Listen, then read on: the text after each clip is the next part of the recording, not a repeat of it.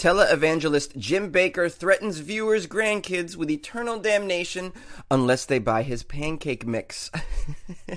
this is from rawstory.com.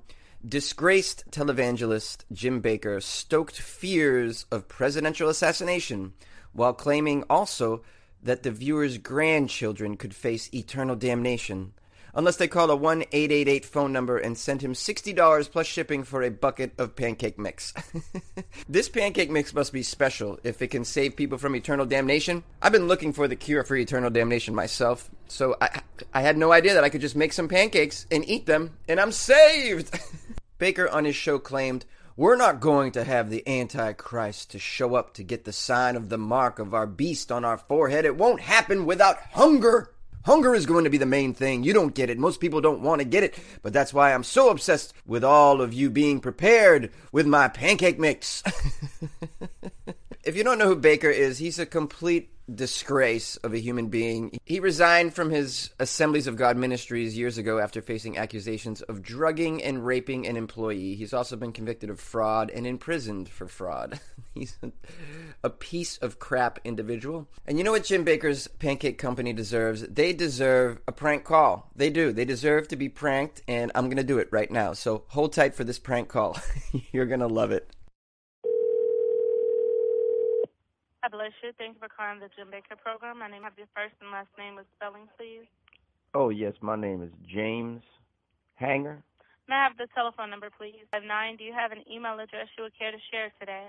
Of course, yes. Oh, it's a little embarrassing. Uh, James is cute at yahoo.com. I, I when I had that, that's I've had it a long time. I used to be cute. Well, you probably still are, sir. Everybody is beautiful in their own way. Okay. Well, how may I be of assistance to you today? I saw Mr. Bakker and uh he was really going on about this uh, bucket of pancake mix and uh, the qualities that it has. Uh and I'm convinced yes, I'm convinced that it, it, it is able to save those who are facing eternal damnation. And I have neighbors, right, that are living in sin. You understand? And so I thought to myself, I would like to order this pancake mix and make some some of these magical pancakes uh, that are infused with the qualities of God and deliver them to them one afternoon or one morning and just to help them get through this time here. I think if I deliver these pancakes to them that God will look down on them and maybe save them from the eternal damnation that they face because they are living in sin. So you were wanting to purchase the buttermilk bulk pancakes with the recipe book, sir?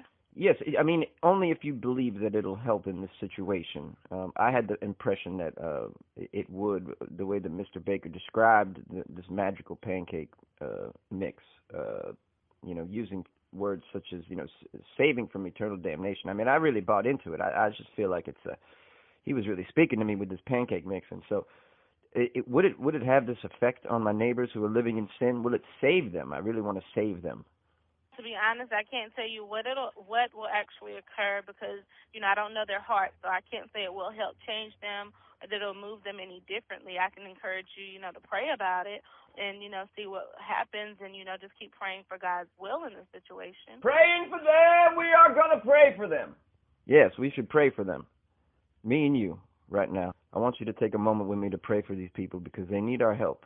I know you're a, a devoted follower of God. I can tell. Uh, otherwise, you wouldn't be working on the pancake line. We have to save as many people as we can. So let's take a moment, please, and let's pray for my neighbors.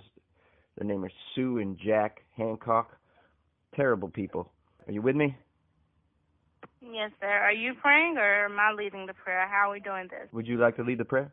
I can. Okay. I trust in you. Well, Lord Jesus, I thank you so very much for the opportunity to be able to stand in agreement with Mr. James today, Father, as he lifts up today Sue and Jack Hancock, Father God.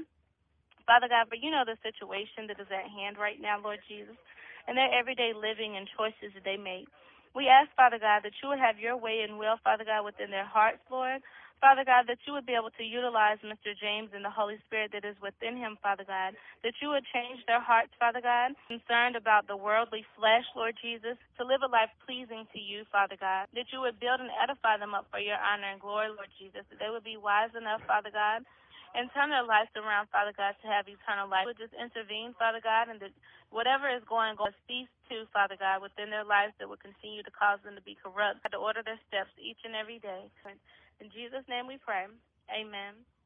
Amen. That was beautiful. That was so much better than I could have ever done. I can't believe it. It brought tears to my eyes.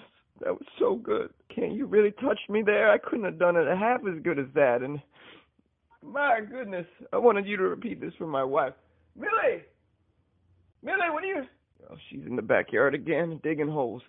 I mean, if that doesn't do something right in the world, I don't know what will. The power of the Father just coming through you like that, that was just amazing. I don't even think I don't think you should be selling pancake mix. I think you should be up in front and center somewhere telling the people this message. You have got it. You have got something special in you. Well, to God be the glory. I'm glad to know that God's utilizing me to be able to help touch and agree with others. You're so special. Thank you. Thank you so much.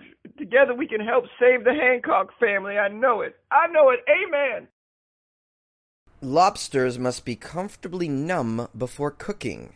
The Swiss government has made this new law. This is from Reuters. Switzerland has banned the common culinary practice of throwing fresh lobsters into boiling water as part of an overhaul of its animal protection rules. I know this sounds fairly ridiculous, but we must explore some of these new Swiss rules to protect the animal's feelings. Live crustaceans, including the lobster, may no longer be transported on ice or in ice water.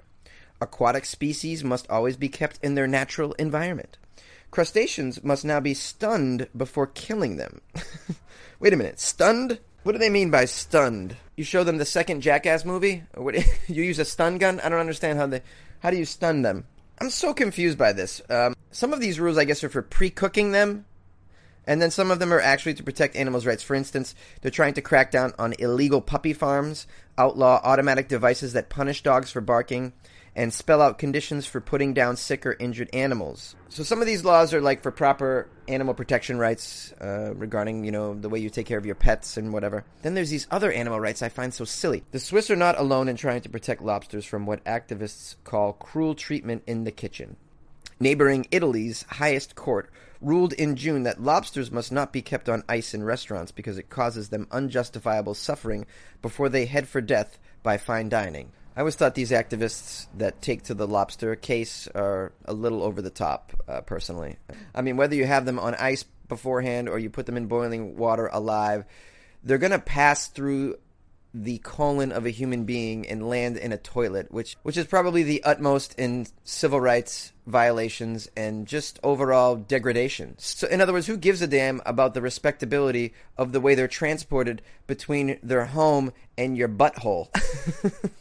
like, I remember working in a restaurant back in Boston. It was a seafood restaurant, and we had one of those machines. It was a game machine that had a claw. You know those claw game machines that you can you can control the claw and it picks up toys and it drops into a chute and you get it. Well, we had lobsters in one of those, and I remember a woman once wrote a scathing letter to our general manager, which he then let us all read because it was really funny about how we should take this game out, how cruel it is, how she can see how scared the lobsters are of this claw, and it's cruel and unusual punishment.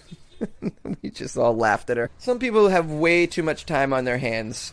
this is just my opinion. Maybe I'm way off base here. Perhaps some of my fellow weirdos have a different agenda. And do you guys think that the lobsters should be treated a lot better before we rip them apart and shove them down our gullet? do you? Call in. I want to hear an argument on the other side. I want to. I want to hear that you are a shrink and you have several lobster clients and they've expressed how stressful this is and that they need to be put on meds because I'm sorry. this is ridiculous though. This is Jonesy with Weird AF News. Please call in. I want to hear your opinion on this.